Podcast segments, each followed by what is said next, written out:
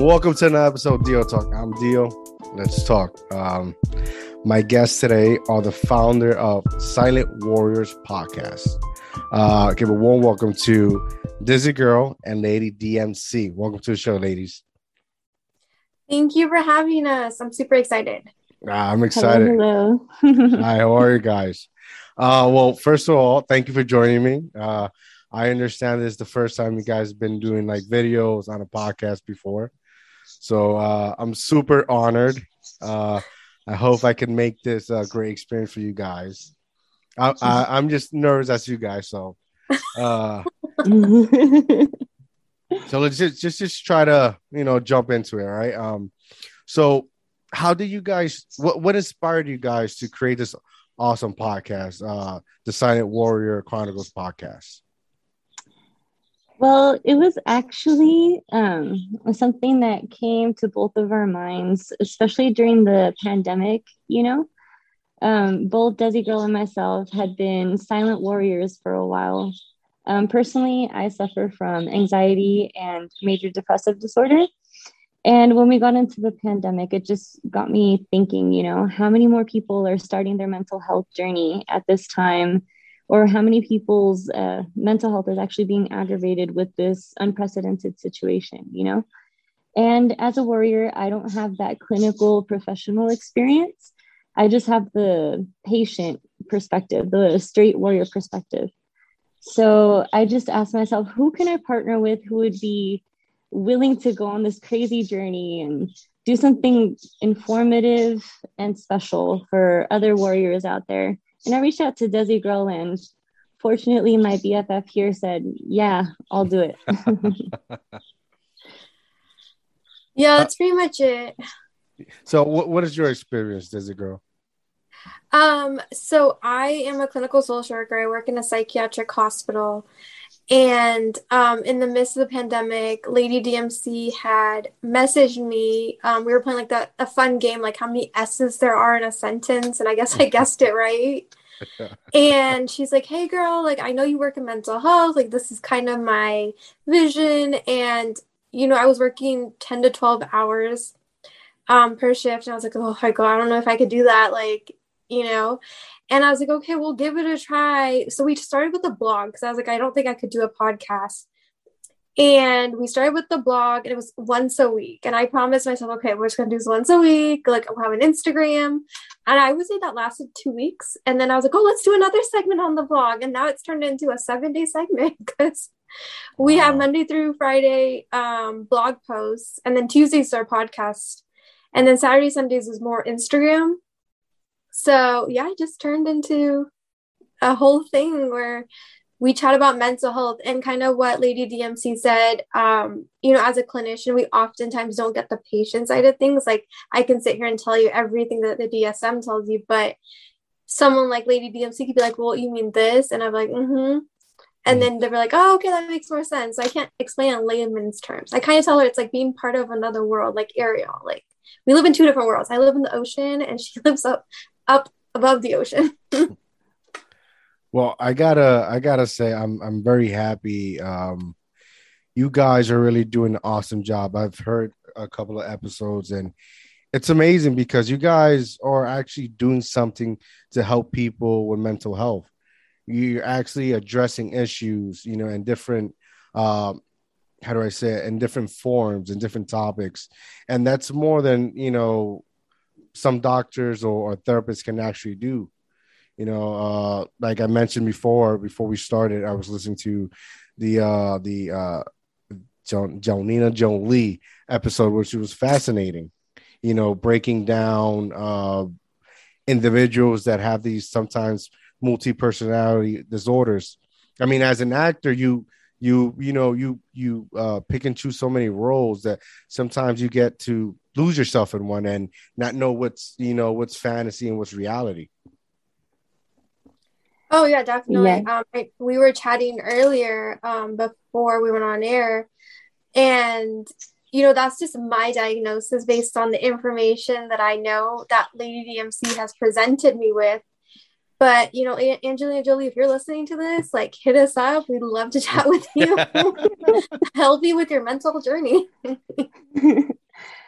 yeah no i i think it's amazing like i said on the episode you know it's it's amazing how something like that can just propel along with the talent that she has. She's just no i say no wonder she's an a-lister. She's fantastic. But to see how that could be her her saving grace her freedom and it could be her relief. She said it herself in a lot of interviews like how acting has pretty much saved her along with being a mother. So i just find that very fascinating as well. And i'm very I'm very happy to have been part of those movies. Yeah, to have seen them. So that's awesome. Um, so you guys started this in the pandemic, right? So like, mm-hmm. what challenge? You, what what what's some of the challenges you guys like went through through this this crazy non-managing pandemic that we went through? In terms of uh, SWC, I think one of the biggest challenges, which I think all of us dealt with, was distance we had to learn to kind of work together but not being together you know? Having technology work in our favor having times that we could meet work in our favor especially learning all the all the platforms such as zoom and such as anchor and riverside and all these things. I think that was probably one of the biggest things. Having sand issues at the beginning because we couldn't be together to record but we managed to in the midst of our to make it work make to make it work. work. Yeah. That's all that matters. That's all that matters. It's it's fascinating that you guys have able to build this this network, this this awesome podcast, you know, with one another because a lot of people, you know, they tend to start it and they tend to start working one one with somebody else and it just fall through by itself. So that's passion and dedication. I, I, that's admirable on you guys. Oh, definitely. I mean, fun fact is we recorded half of season one six times. Really? yeah. yeah, we had to record those episodes more than we would like to say, just again because of the sound issues. And mm-hmm. we're like, mm-hmm. okay, so we have to record this when it sounded great the third time. Now we have to record it a sixth time. It was a it was interesting. How was that? Did you guys like had to like re re uh, listening to it and write ping points down on certain topics and then do it all over again? We tried to make it as organic as possible. Correct me if I'm wrong, Desi girl. We tried to remember a little bit of what we said, but you know, it never comes out the same when you re-record. so we just tried to go with our banter. We just tried to make it work as much as possible. What's what's been the go ahead, go ahead, Desi girl. Oh, I was just gonna say like those that like know Lady DMC and I, they they're like you guys sound so bored or like you're just not enthusiastic. I'm like, dude, like the first time we were like yelling at each other and arguing, and I was like, the sixth time we're like, okay, just get through it. Like let's get through this 45 minutes and just release it. I'm done.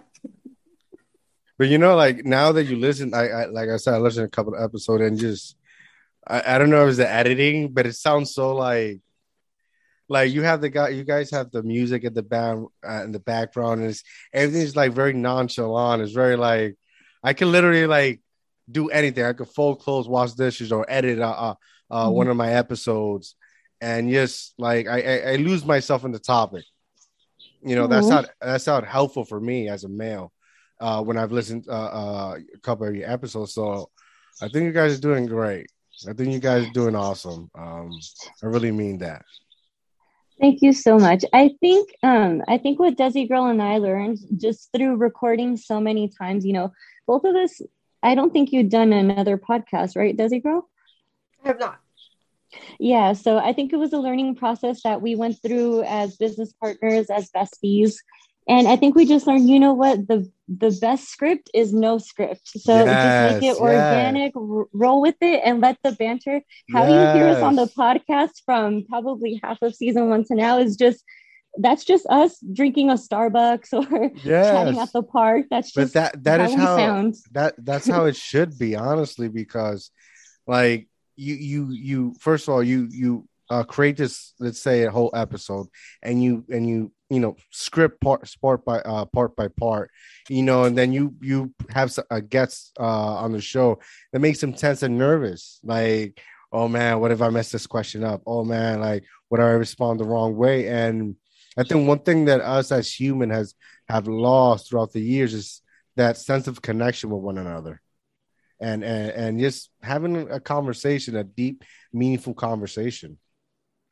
And the beautiful thing is, once we learned that we didn't need to have questions ahead of time, um, Desi Girl and I just learned that, hey, whatever she says, we'll just bring a question to my mind and I'll ask it, and vice versa. And that's how our conversation keeps flowing. That's the rudder that keeps us propelling during the episode. So it just works. well, it's working. It's awesome. Um, so like, what, like, what it has been, and because you're on uh, uh, season two, right? Yeah. Correct. What, what what's like in your in your guys' opinion? which has been like the, the most difficult topic to discuss. Like it, it really hits it hits home. Um, so just season two or season one included? Well, in in in general.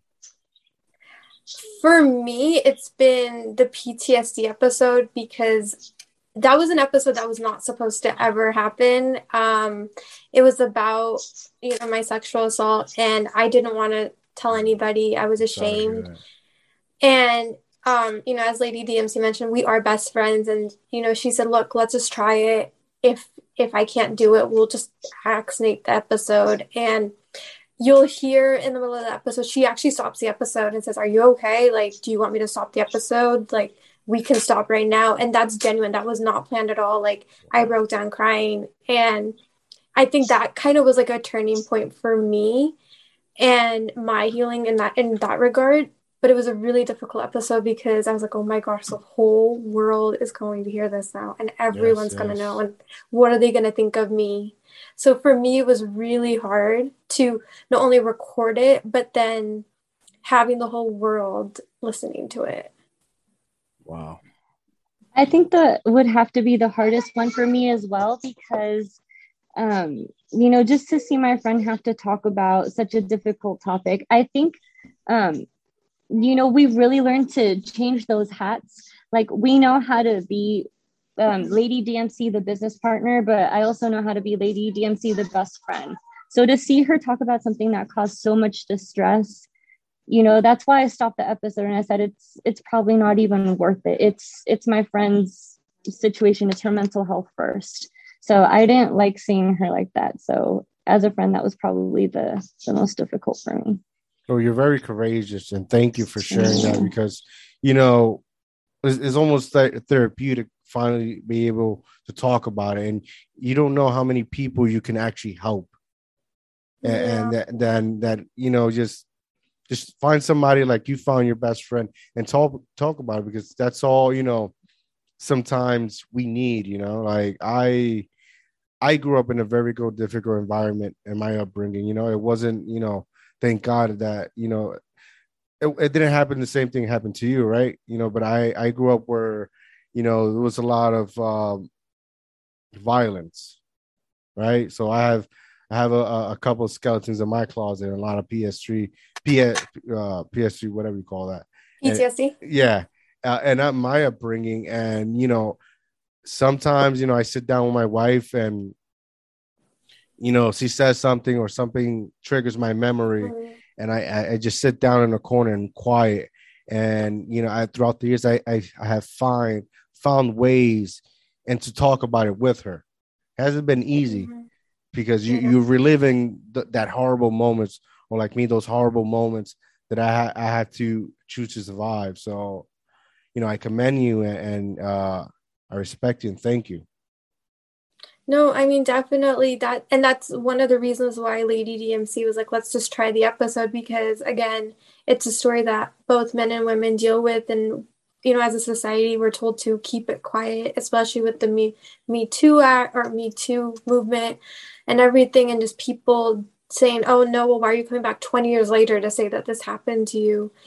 Um, you know, I wasn't ready to talk about it and I, you know, she again, she just said, like, let's just try it. If it doesn't work, it doesn't work. But I literally was living through it when I was doing that episode. I was there when it happened. Like, and that's what I think was hard for me. Kind of what you're saying, those triggers, a flashback. I could hear like the banging, I could hear my name being called. I can, you know, I felt like I was there when that episode happened. And that was for me both therapeutic but also triggering because again, I put myself right back where I didn't want to be anymore. Yeah. I totally get it. I mean, but you faced it, you know, that's the most important mm-hmm. part. You can yeah. face it and you can overcome it. Wow. Yeah, definitely. So like what feedback have you guys um received? Because it has it has to be positive. Like you guys understand you you're doing something special here, right? You're, you're changing people's lives. You're, you're touching their heart. You're, you're making you're re- you're making it matter just mm-hmm. what by making one mm-hmm. episode at a time and talk about different topics that has to do with mental health. You know that, right? We really appreciate that. I mean, I, I think Desi Girl will um, would agree with me here that we've received mostly good feedback. I mean, there's been some that you kind of have to just dismiss, kind of like everything. But I, I think what we mostly get is what we said before just the banter, just the conversation. People like that. People like that. You can just grab a tea, grab a coffee, you know, listen to it on your drive home. And it just feels, we've gotten the feedback that it feels like hanging out with some girlfriends and just chatting it up. Um, yeah, so I always, think that's the that's the flow we're going yeah, for. You're always gonna have people give their negative feedbacks, but that's on them, you know. Some people hear things like that and just they can't sometimes accept reality that not everything is is pink and not everything is okay and good you know so like you know bad publicity is not it, it, it's it's good publicity because you got people talking so it's good it's good it's good um yeah so uh, if lady lady DMC if I may so she actually got more of the hate than I did because Why? I made because I was a professional in the field and, you know, I know what I was talking about and how dare she talk about PTSD or depression. And it was, they were displacing their anger. I remember we had an episode, um, not an episode, it was a blog, po- a blog post about cr- mental health and corrections. And she just got ripped up for it because people are like, well, how dare you talk about that? Like, you don't know what you're talking about. And I work in the prison section. And it's, it was really hard. Like we that was a breaking point for us where we were like, should we even continue? Because the hate she was getting was ridiculous. Like she was getting threatened. And like, you know, movie stars get threatened all the time and like we're just like ordinary people here and I'm like, what what in the world? Like you have so much time on your hands to threaten this poor girl. Like what did she do to you? Well that that's that's very cynical on those uh, on those you know behalf of those people because at the end of the day, like there's there's it's it, everyone has different views, right? And mm-hmm. everybody has an opinion. So, you know, you, she's telling her point of view. That doesn't necessarily means she's right. She's she's only explaining what she's seen and what she's gone through. You know, like you have yours. Like you can be, mm-hmm. you can be, uh, you know, a medical professional, right? But yeah. you you guys speak on facts mm-hmm. and, and that's it. But then when you're on a you know civilian side, a human side, there's so many factor that goes into a reaction that sometimes a person gives, right? And, so yeah. Oh, sorry. I was going to say what I think people don't understand is the fact that I may not know the DSM because I don't claim to be a professional. But I think the importance of having a warrior's perspective is the fact that, like, for example, Desi she can recite it forwards and backwards, right? But if, she, and she's a warrior too, she has that added perspective, which is good. But, like, for example, maybe someone else who's in the field who's a clinician who perhaps hasn't lived it, they don't, they know the symptoms, they know how to treat these types of disorders, but they haven't felt what it actually feels like. They haven't felt those symptoms in person. And that's the perspective that that i try to bring. So like yes this is what you read about in anxiety but this is how it actually presents itself. It's the shakes. It's mm-hmm. going pale. It's going cold. It's the insomnia the lack of appetite or the overeating and i've actually lived all that so yes, yes, yes. that's what i'm trying to tell people like i'm here i actually know what the dsm is talking about not because i read it because I You're live living it. it. I'm living Yeah. proof. Yeah, yeah. And oftentimes, like, even like I have anxiety and PTSD, but I also know what the DSM says. I also know what therapy mo- modalities to use. So I'm sitting here, and I mean, Lady DMC can vouch for this. Like, I'm okay. So let's do some grounding exercises. Let's, you know, let's do some deep breathing. Like, what's triggering me? Like, I literally therapy is myself, and I don't ever. It's a curse. I'll admit it's a curse to have know the DSM. But you know, I I envy her sometimes. I'm like, I wish I could just sit there be like, I'm anxious. Help me. Like, tell me what to do because I'm sitting there and she's helping. She's like, let's do this. I'm like, nope, that's the wrong treatment to do. Like, you gotta do this because this is gonna cause this. So I even though I'm a warrior, I it's like me knowing the treatment. So I'm literally treating myself all the time, which is a bad thing. Please don't do it. but at the same time, she has that place where she doesn't know what the DSM is. So she's able to give you that raw experience, that raw information that I cannot give you because, Yeah. again, I It know the you other aspect of Basically, it. be honest and tell you what's working, what's not working. Yeah. So you Right. really, you really got the best of both worlds. Mhm. I think we balance each other out beautifully. And I say this on my episodes too. The biggest benefit is I have a business partner, a best friend, and a therapist all in one. I like I like to be a little sponge around her. Like she calls me her little clinician in training because everything that she says, I'm like, oh my god, that's so fascinating. Tell me more. I want to learn this. Oh, you guys are so cute. But she is a clinician in training. My goal is by the end of season two for her to be a clinician. But that's that's the great that's that's like the best relationship ever because you're learning from one another. You you guys love each other you know and you're having fun uh, embarking together in this journey. Like you know if it was a job you guys it, it wouldn't feel like a job because you guys are having so much fun. You know Yeah. and that's that's the most important part. If it's if one thing i've learned throughout this uh pandemic you know I, i'm not sure if, if we're in or out or whatever but it's one thing i've learned is like find something you know that you do that you love that makes you happy right the Mhm. second thing is you have to realize the people of your surroundings this pandemic has pushed boundaries and forced people to accept their reality meaning if you marry somebody or you're in a relationship with somebody, you realize, uh, fuck, this is not the person for me, or fuck, Mm. this is I'm in love with this person. Thank God I'm stuck here with her. You Mm. know, then something's wrong. And you Yeah. guys, you guys, like it's beautiful. I get you guys give me chills. I, I, I love this. I love this. And you reminded me of something that my cousin told me when I was younger, choosing what I was going to study um, back in college. She told me, you know what, Lady DMC?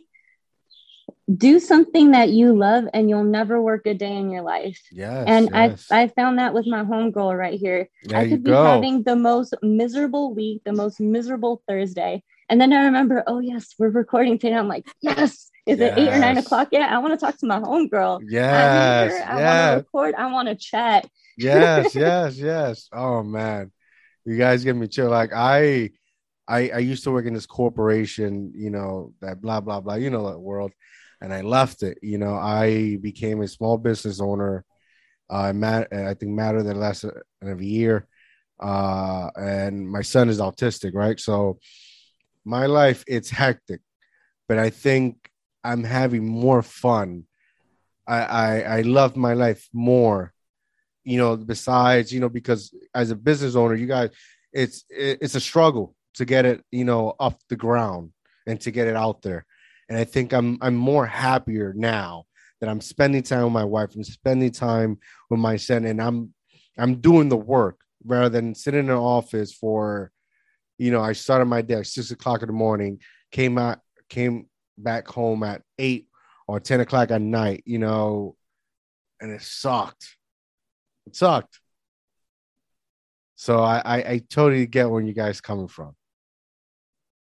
It's amazing. Yeah, I I totally get it because again, you know, going back to the pandemic, mental health treatment changed a lot, and I, you know, I I remember just one day being in the parking lot, I'm like, I can't do this anymore. I cannot be running a machine anymore. I can't be dealing with these crises after crisis and, you know, just expecting to just go home and be okay and do it again the next day. And, you know, it, it got a lot.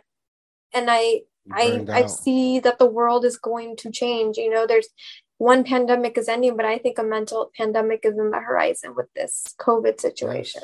Yes. yes. I, you know, I like uh, when I first embarked on my journey of this podcast, I, I always try to I always try to inspire people like this is a time and where you need to invest and start your own business, whatever, you know, be self-sufficient, right? Mm-hmm.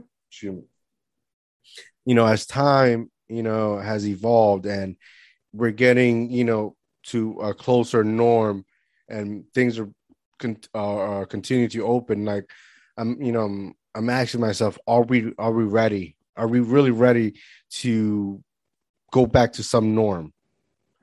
You know, and I don't think we're fully ready. We've been out for a year and some change. Uh, certain people have hustled and, and created something, but majority uh, of a lot of them have just sat and had that long vacation that needed for years. So, are like in your in your guys' uh, because I know you guys over there in California and LA. Like, in in your opinion, do you think we're ready? I don't think we're ready. I think um, with all that's changed, having to go virtual on so many things for so long, it's going to be hard to, you know, get that socializing aspect back. I think people are going to be concerned for a while regardless if the CDC and you know and health officials tell us you know it's safe to go out without masks. I mean look we thought that it was dying down now and look this whole delta variant came and started rocking yes. our world again you know? Like over here in LA County they're already saying you have to wear a mask again. I just think so many things have changed that I don't even know if we're ready for the new normal. Yes yes. You know? What about you Desi girl? Honestly i don't think we're ready a the, like you mentioned earlier we don't know if covid is even over yet. It just seems like we're getting in my sense a misinformation. Like today it's oh yeah we only had a thousand cases and tomorrow it's like there's 6000 cases now. And in this year that we've been home those of us that had the opportunity to be home now don't know how to work in an office because they found like this is more efficient for me. I know Lady DMC, you work in the office setting, so you had that experience of being able to work from home and still be able to fulfill your duties essentially. Whereas for me i wasn't able to telework but you know i'm burnt from the pandemic no i can I, imagine yeah. I am you know i'm tired and you know the thought of going back like to the point where like i dislike what i got into. And you know lady dmc and i started swc and that kind of brought that spark back with mental health but i also realized that there's so much misinformation out there when yes. it comes to mental health. I mean, um, there was an increase in alcohol sales by like I think it was like 300% to the point where like Costco now sells alcohol to the highest price they've ever sold it because of the demand. Wait, I gotta stop. If you know, if if there's Hispanic buying beer, there's a party. So you, you gotta you gotta take that demographic out. We like to party, so We'll, we'll make a party. Listen, and growing up in Puerto Rico, and I know in Florida, if there's a hurricane, there's a party. So you got to discount that. but yes. But but you know, like there's a lot of people who have complained. I was just watching a documentary, like these people are like, oh yeah, I just you know took a shot of tequila, went to my meeting at two, then I had another shot. Like they were drunk throughout their whole workday. Like when when do you get to have that opportunity without getting in trouble? Yeah. And you know, some people dealt with isolation. Some people found out that they were in a bad marriage or, you know, they can't live isolated. So, no, I don't think we're ready. And I think mental health and medical need to be taken care of. And I think we need to figure out a game plan. I don't think there's a game plan, really, honestly. Mm-hmm. Here in California, there's no game plan, at least. yeah. uh, there's a lot of people from California moving to Texas. Yeah. That's like yeah. the worst. There's a lot of guns over there. There's a lot of, you know, you don't want to be in Texas. You you don't want to go crazy in Texas. By the way, I love that we're talking to a fellow Latino. As a yes. Latino myself, yes. there we go. so, yeah, a lot of people moved out. Um, a lot yeah. of people like I mean, there uh, in California, I've seen some very fascinating people. I'm gonna use the word fascinating. You know, they're irrational about this COVID, like it's a hoax, and all. I think it's interesting. I like listening to people's explanation. I'm like, mm, you might have schizophrenia or psychosis, but okay, now we know. now we know what's going on with you. I mean, there's there's there's uh, some people that have, you know, you radical explanations, but some people have mm-hmm. good points. You know, like sometimes I think common sense, we as people lack it. I oh, think you know the answer's right there in front of us sometimes, and we there's so much going on, so mm-hmm. much, so much that we we tend to forget that the most simplest thing is, is the simple answer. We can't see it. Yeah. So right. I wanted to ask you guys, right? You guys doing this mental health stuff, like, like what do you think is the like number why why in 2021 there's so many you know putting the pandemic aside right just in overall in general like in your guys opinion what do you why do you think that there's so much mental health going on i think mental has always been there i just think the culture back then was very different um, it was very hush hush. You don't talk about it, or you're going to be labeled crazy. Yes. And you know, as society has evolved, how the culture has evolved, mental health now has become kind of the cool thing. Um, I remember patients telling me that, oh, it's cool to have anxiety now. It's cool to have depression. It's like a badge of honor now. Oh. When way back when it was a scarlet letter. So for me, I think it's normalizing mental health, but I also think mental health still has a lot of stigma to it. I think people have made up rules, made up um, descriptions of diagnoses. And so, though mental health is acceptable, I don't think it's fully accepted. Um, you know, in a, a few episodes, we've talked about this where employers are like, oh, you're having a bad day. Yeah. So, can you come in tomorrow though? Because we're short staffed. and it's like, dude, I just told you I'm depressed. I can't get out of bed and you want me to come to like i don't know how i'm going to feel tomorrow like and we got to make sure that mental health is equal to medical conditions. Because you know autism for example that is a medical condition but it's also a mental health disorder. But both parties have to work together to help the warrior get through whatever obstacles that they're going through. I think that same needs to happen with anxiety depression ptsd schizophrenia borderline personality or whatever you say we need to give that same respect per se and say hey you're having a mental health you know flare up per se. All right let us know when you feel better and return to work. And four got it. What about what about you lady dmc i completely agree. I think this new generation is the one that's finally saying you know what? This is this just means being human. This doesn't mean being crazy. This means that I feel, I have emotions, I'm alive. And why should I have to keep quiet about something that should be completely normal? I mean, you know, we, uh, I remember Desi Girl saying this on a couple of our episodes as well. Like, why are we not ashamed to say if we have diabetes or if we have a thyroid condition, you know, things like that? But why do we have to have that shame of, oh, I'm anxious or I suffer from depression or I'm bipolar? or things like that, you know? And I think this generation is the one that's finally opening up their eyes and saying, we got to band together and normalize this, stick together and say, this is just part of the human condition. It's just as normal as physical health because mental health is physical health. So our brains are part of our body. So yes, let's speak yes. about it. Yeah, definitely. Yeah. See, with me, like, my opinion is not that different from you guys, right? Like, but for me, I don't know, it's because I, I grew up in a different environment rather than here in America in the States, you know. Um like for me is like like one thing growing up as as a boy, as a teenager, as an adult now, as a man, as a father, you know, one thing that I've learned throughout the years is that you know, we need to be able to be in touch with our emotions, you know, and, and as you know, and and in the male community that's something that we we tend to push other males to not to to not to ignore feelings right so that but it it it doesn't help us when we finally settle down and now it's time to raise kids and and be married you know, being emotion and be able to understand and is one of the key factors to to being a good parent and, and a good husband.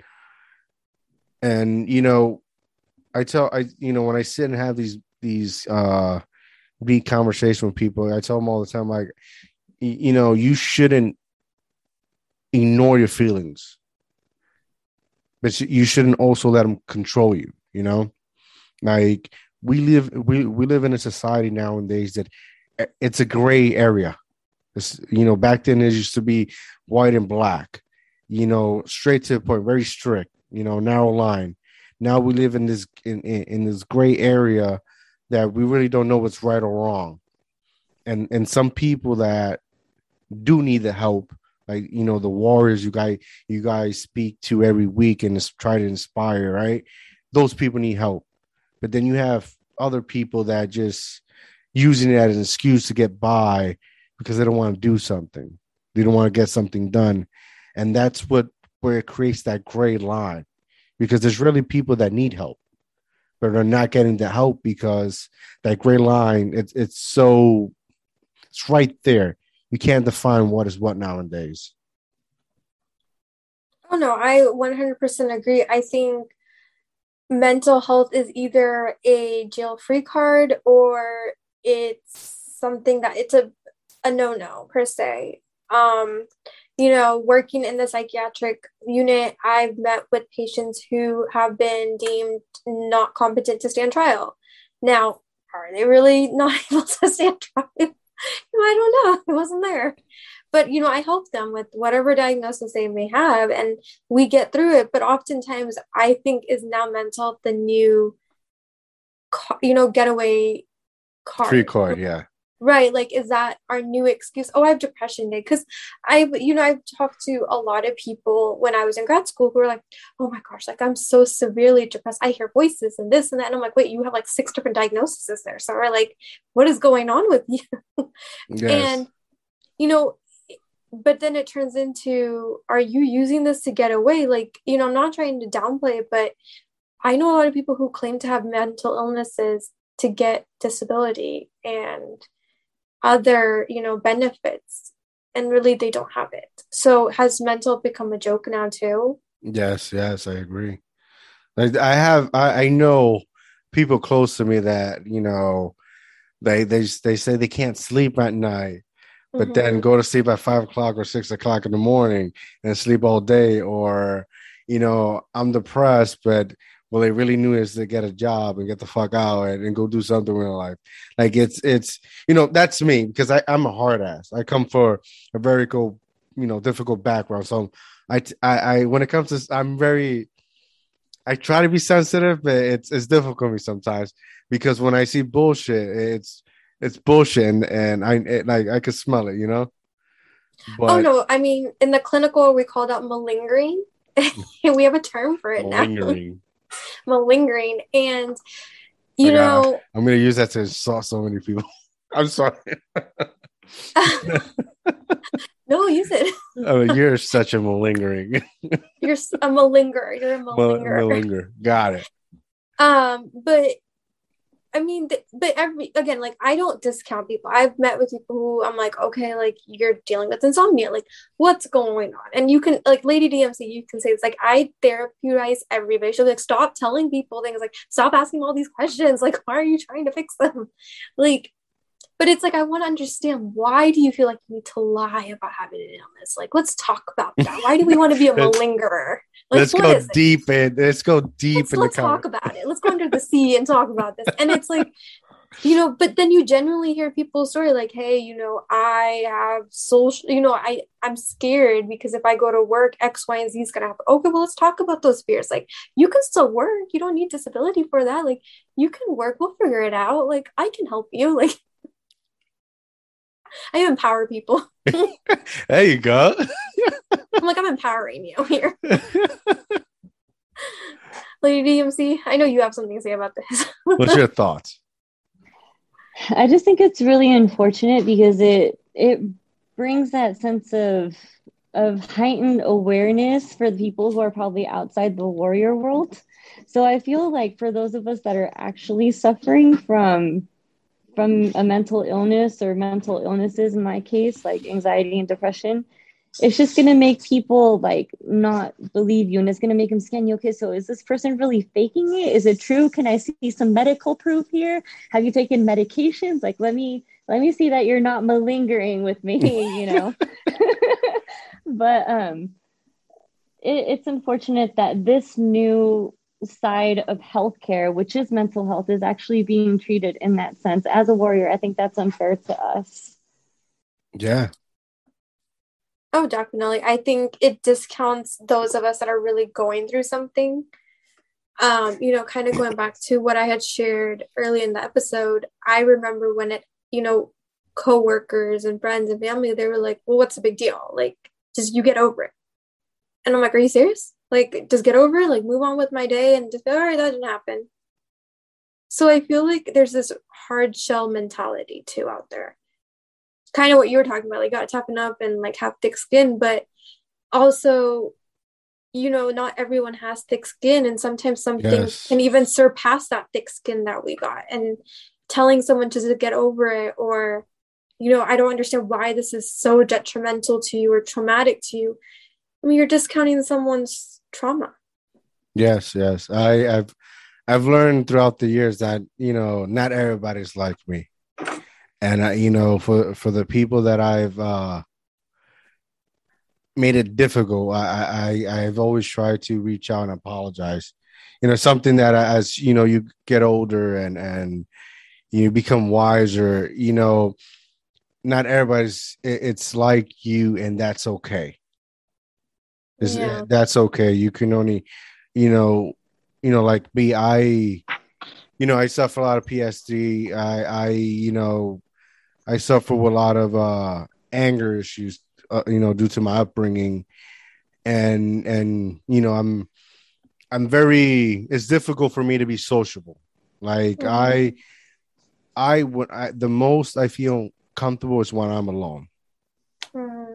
You know, mm-hmm. if I have to go and be sociable and be in a group, I, I you know I feel very uncomfortable. I feel like I'm getting my my sixth sense, and then somebody's about to happen, something's about to happen, and I need to walk away, you know, or I just, or I just just, you know, have a hard time of of mingling, and I just don't care, and I just go by myself because it feels so safe for me, you know.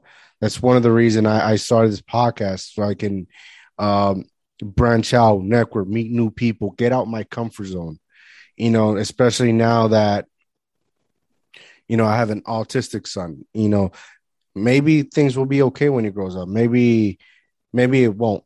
But, you know, I try to, I have to try to keep pushing him because he, you know, he has to maintain. And if he sees dad being unsociable and being a hermit and not be able to do things, you know, he's going to feel like he's not going to be able to do it. So I need to do my best to set the best example for him. So it's a it's a lot of overcoming for me. Oh no, I mean, and being a parent of a child with autism is difficult. Like I don't know where the severity is for your son, but you know, as a parent, there's that trauma, right? The caregiver fatigue, the dealing, you know, I'm sure there's going to be days where your son may be having his meltdowns and you're like, dude, just keep it together today. Like, it's just not the day. like, you know? And you're not able to do that. You can't tell him, keep it together. Like, you, you know, I, I, had a bad day today, so I just need you to keep your life together today. You, you just go, all right, like, I'm going to put my, you know, BS on the side and what's going on? What can I do to help you feel better today? And here at SWC, like, that's our goal. We want to not just educate our warriors, but those that take care of them. Yeah, for me, for my sons, like, my main concern uh, it's that people give up on him. Mm-hmm. Like a lot of people growing up gave up on me. You know, I, you know, I, I, I now that I'm grown and I've educated myself, I'm not that far from autistic spectrum. So I've learned a lot. And, you know, seeing, uh, having this, the experience with my son made me, uh, like realize a lot of stuff of my upbringing. And a lot of people gave up on me there was nobody trying to talk to me, be patient. You know, like I grew up, they were passing me like we were playing hot potato. You know, so my biggest fear is that like I had a bad experience with uh speech, right? Speech for uh kids with autism. They try to like um make them irritated. They they irritate yeah. them so that they can be explosive, explosive and yeah. got to say something. But like for certain uh kids and and with autism, it's difficult because they're already frustrated. They can't some someone can't speak. Somebody can't, you know, get the thoughts out there. So they get frustrated.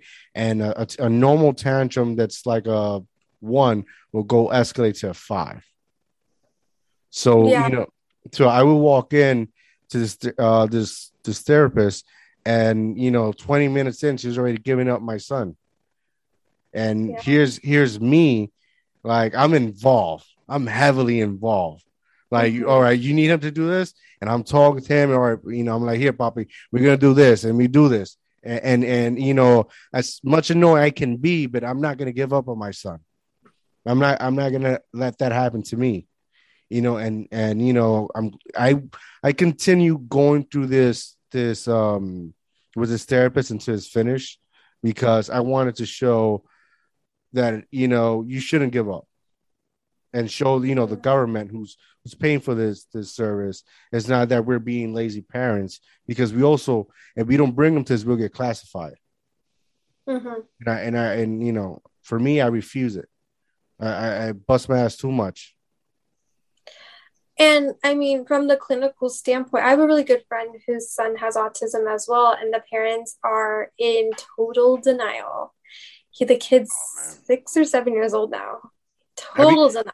Have you ever seen the show Atypical on Netflix? I have. Oh my god, that show that show has changed my life. Um, and then like you mentioning what you just mentioned, like the the therapist, right? Her brother, they came to accept uh, he was autistic at 16 years old.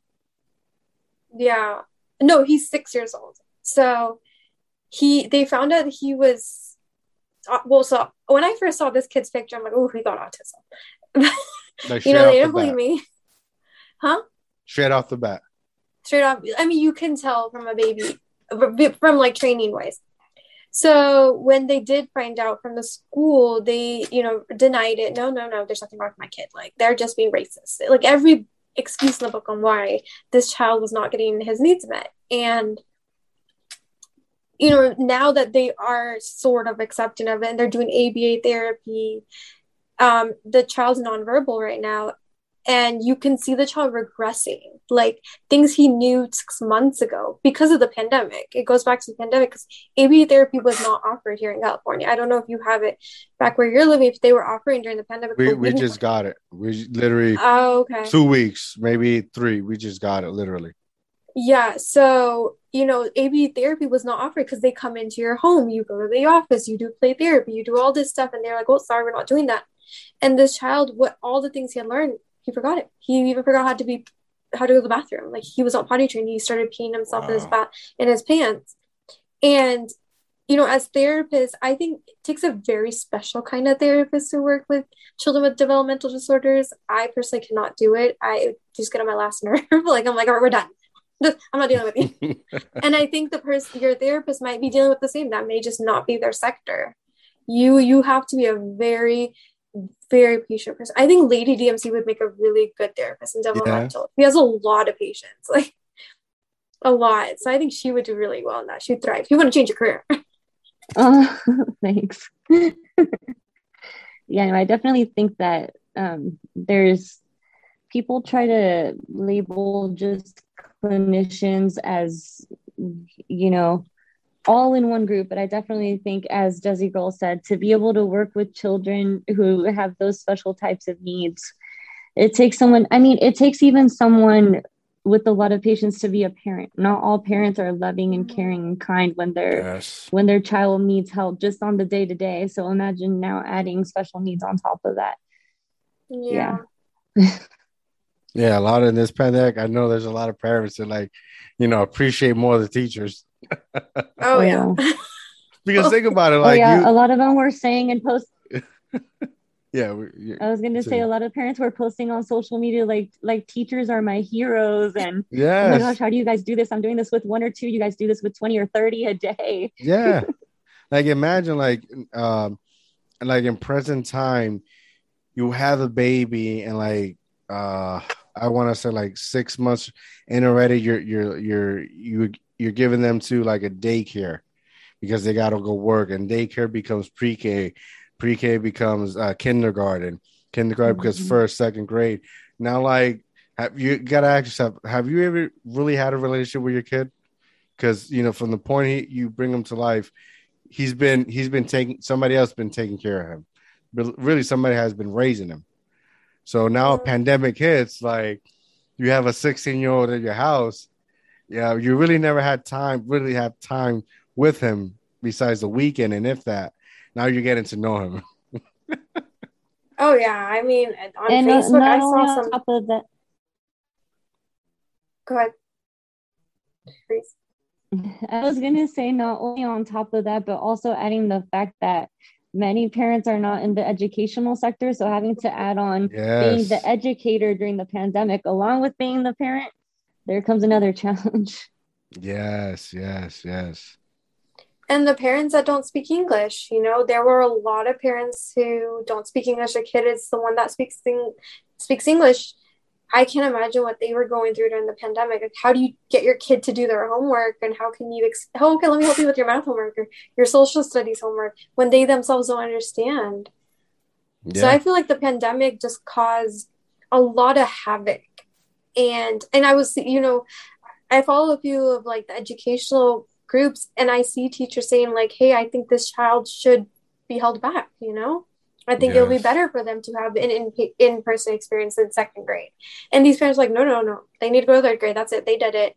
But your kid didn't learn anything yes. because of the language barrier. A teacher wasn't available, or you know, some teachers only had like what twenty minutes with each student per day. Like in twenty minutes, how are you supposed to help a kid that's struggling? I know if I was in elementary at the time, I probably wouldn't have learned anything because yes. again i'm a very distracted learner my anxiety would have been through the roof and i'm like well i don't know what we did this whole year but i guess we're moving on now like yeah mm-hmm. yeah yeah what do you think like like there's a lot of like through the pandemic was a lot of virtual learning do you think that helped like i have i have small cousins that their parents are posting pictures of them just falling asleep in front of the screen like i I think it like older kids, like high school and college, I think it was socially it was bad, but I think they did fine because again, they can be held accountable. But I th- K through eight, I don't think so. Especially K through five, I think they really missed out on very important milestones that we'll see the effects later in life. Yes, yes. I, I was I was uh talking not too long ago uh, with a with a friend of mine like this, I told him like this pandemic, you got to invest in your kids. If you could get a, tutor or something, invest in your kids because you know, ten, I want to say five, ten years down the road, it's going to show the the gap we all went through, believe it or not. Yeah. But I also think because there were a lot of scammer tutors out there, I had seen yes. like, oh, I can tutor this, and then like these poor parents paid hundreds of dollars to get their kid tutored and their kid didn't learn anything because either the tutor had no idea what was going on or you know they're part of lady dmc my generation where we kind of just learned how to go through loopholes figure it out and be like oh okay that's how we got the answers. I guess it worked. But i just think this pandemic has impacted every age group but the younger generation we're going to see the huge impact in and i don't i don't know how we're going to deal with it quite honestly what What about you, Lady DMC?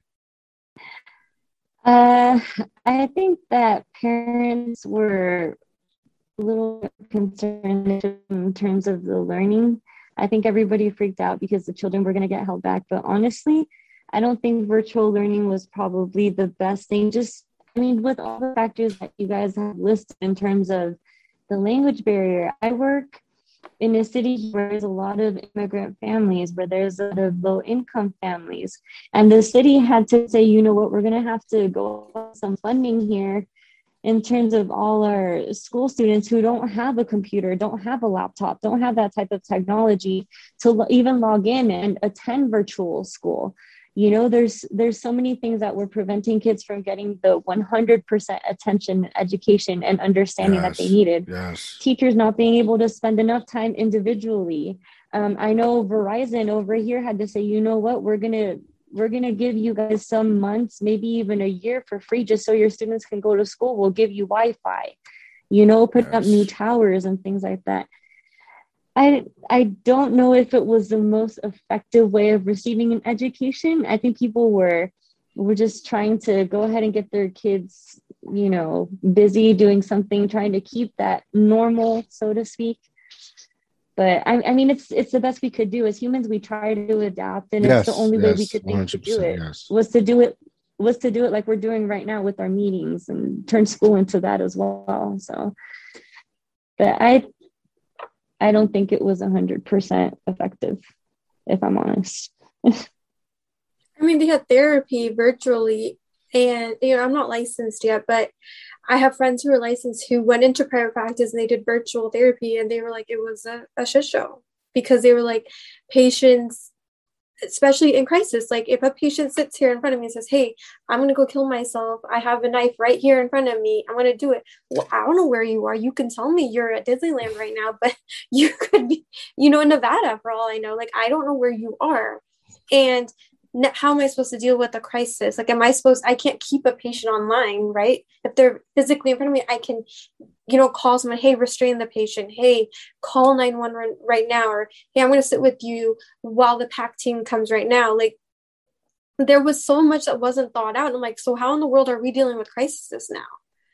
Because someone could tell me on the phone on virtual hey i'm to do i'm to go kill someone. Okay well what am i supposed to do now? Like i don't know where you are. You told me you're here but you're not here. So i feel like this pandemic showed us that we're not prepared for the technology world. I think we have a lot to figure out school wise, therapy wise. And I know there, you know, there's like BetterHelp and um, I can't think of other ones, but I know they do a really good job. Like if it's a patient's in crisis, like they have some form of like system, but still it's not a perfect system. Like, how do you do that? Yeah. Yeah. I'm 100%. I mean, you, it's something you live and you learn. And, and when you first, it's like the best, uh, the best example I can give is like, if you've never started something, right? Like, but you want it to be perfect. How do you how, how do you know it's going to be perfect if you never started? So I think like that happened a lot in the pandemic, especially you know with the government we had leading us wasn't taking things seriously, you know. Mm-hmm. And what happens when you know, you know, when we trust in people that's supposed to guide us, and we're uh we're witnessing. They're not guiding us you know everything because of shit show you know? You know people start using like you know at one point there was no toilet paper. There's no need why there's no mm-hmm. need why you you don't you know there shouldn't be no toilet paper. It's because you you got now people like using more than what they have to because everything has to be disinfected. So something that was last you a month now lasts you three days because you're everything's so accessible. Uh, so, oh, I mean, are you're doing it more than you need to. Oh yeah, like gloves. Uh, I mean, before the pandemic, I used to buy gloves for other reasons, and I'm like, damn, there were no gloves. I just went to Target the other day. There's no gloves still. I'm like, what are we using gloves for now? I thought COVID is over. Yeah. So you know, I feel like COVID really shined a light. Like what I like to say is like, oh, so we we tried and it, we failed. So now what are we gonna do to fix it? And I don't think we have a plan to fix it. No, they're, they're they're just trying to open everything. They're just trying to open everything, and yes, hope you know, cross the fingers. Hope everything's okay. Well, so Florida was like one of the first states to open everything. Florida, like, yeah. Well, this, Florida is a different. First of all, Florida, the the uh, what do you call that place? The the central, the season control. Mm-hmm.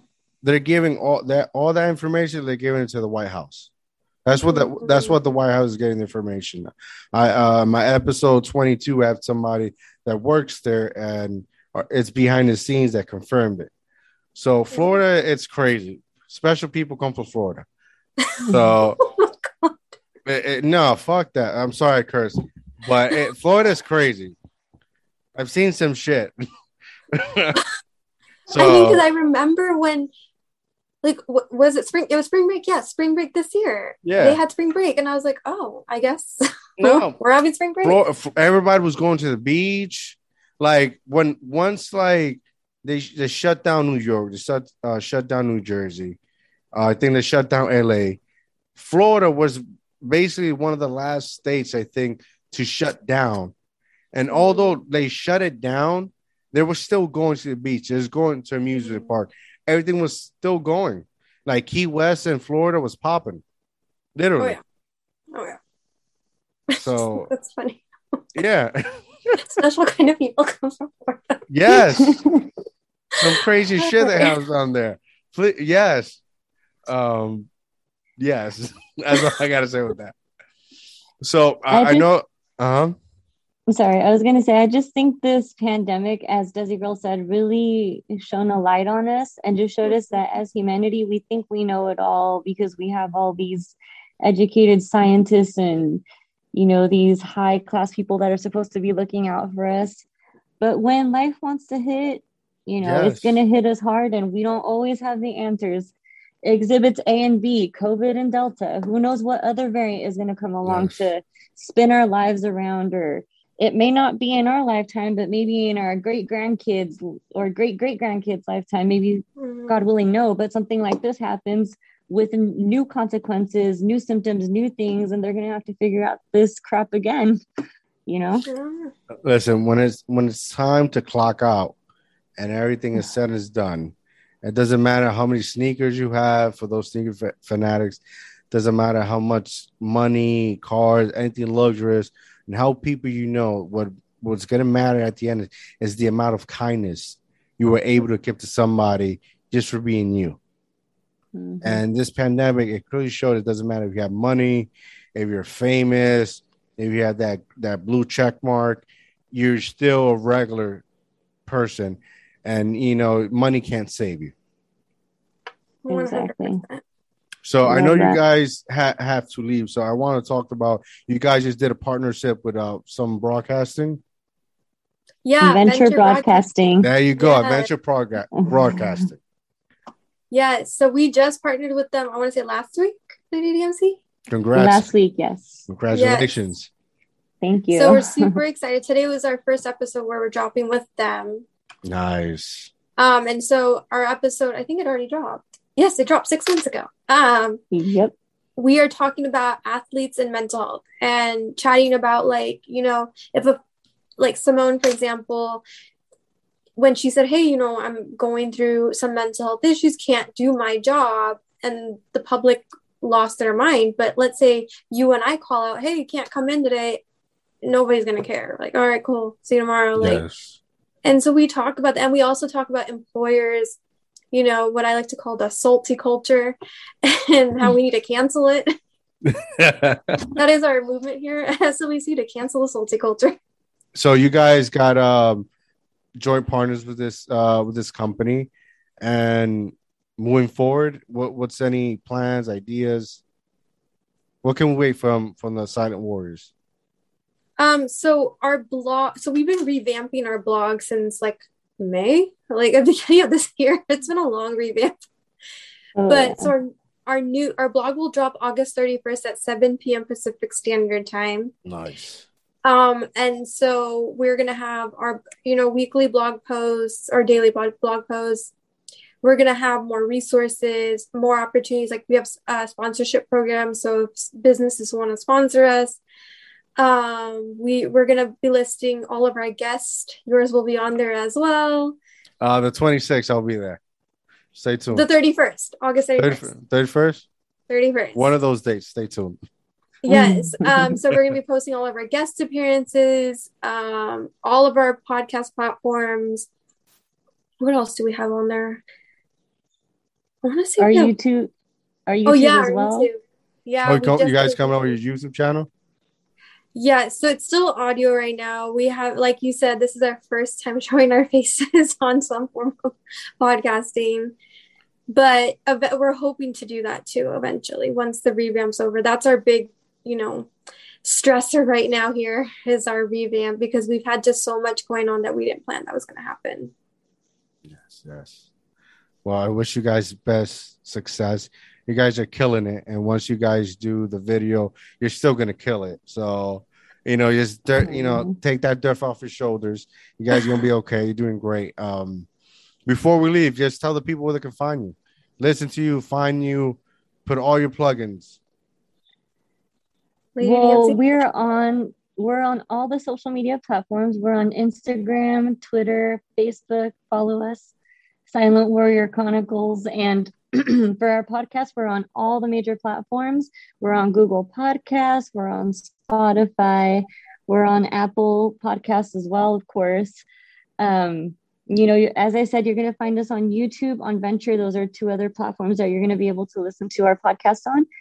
And yeah, I my girl Desi Girl here does an amazing job of putting up daily inspirational quotes yeah, she's media. awesome at that. Yes, she's amazing. She uh, will keep you posted when our new episodes are out, telling you what our episodes are about. We give you little teasers on Monday, and then go ahead and announce officially on Tuesday. So just hit us up. We'll see you there and be a part of the Silent Warrior Chronicle family. We want more go. warriors out there. There you go. if they wanted to get in contact you to join you on your show or anything like that, how would they reach you? Do they go on your uh, your Linktree and just um, send you a message? Yeah, so our Linktree has our email. Um, another way is podcast.swc at Outlook.